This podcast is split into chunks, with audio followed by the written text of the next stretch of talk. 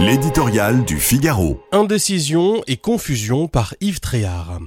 D'entretien en interview accordé aux médias, la détermination d'Emmanuel Macron pour légiférer sur l'immigration semble grandir.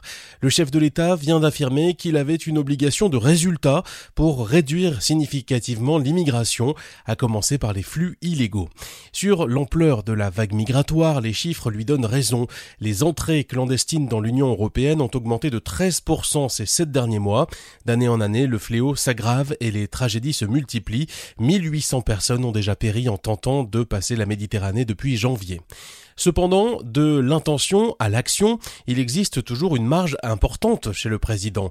Doit-on mettre cela sur le compte de la difficulté qu'il aurait à trouver une majorité? La question ne se poserait pas si Emmanuel Macron savait ce qu'il voulait.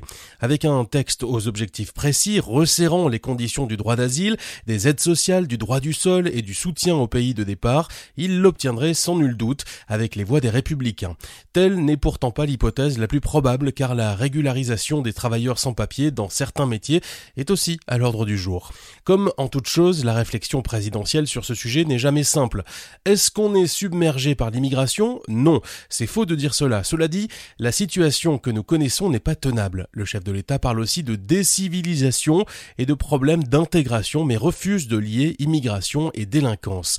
La réalité est certes complexe, mais que faut-il comprendre? Faute d'idées claires, on s'y perd.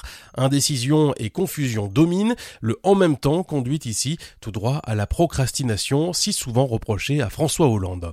Lancé en septembre 2022 par Emmanuel Macron lui-même, le projet de loi sur l'immigration a-t-il une chance d'aboutir? Et s'il aboutit, d'être un tant soit peu efficace?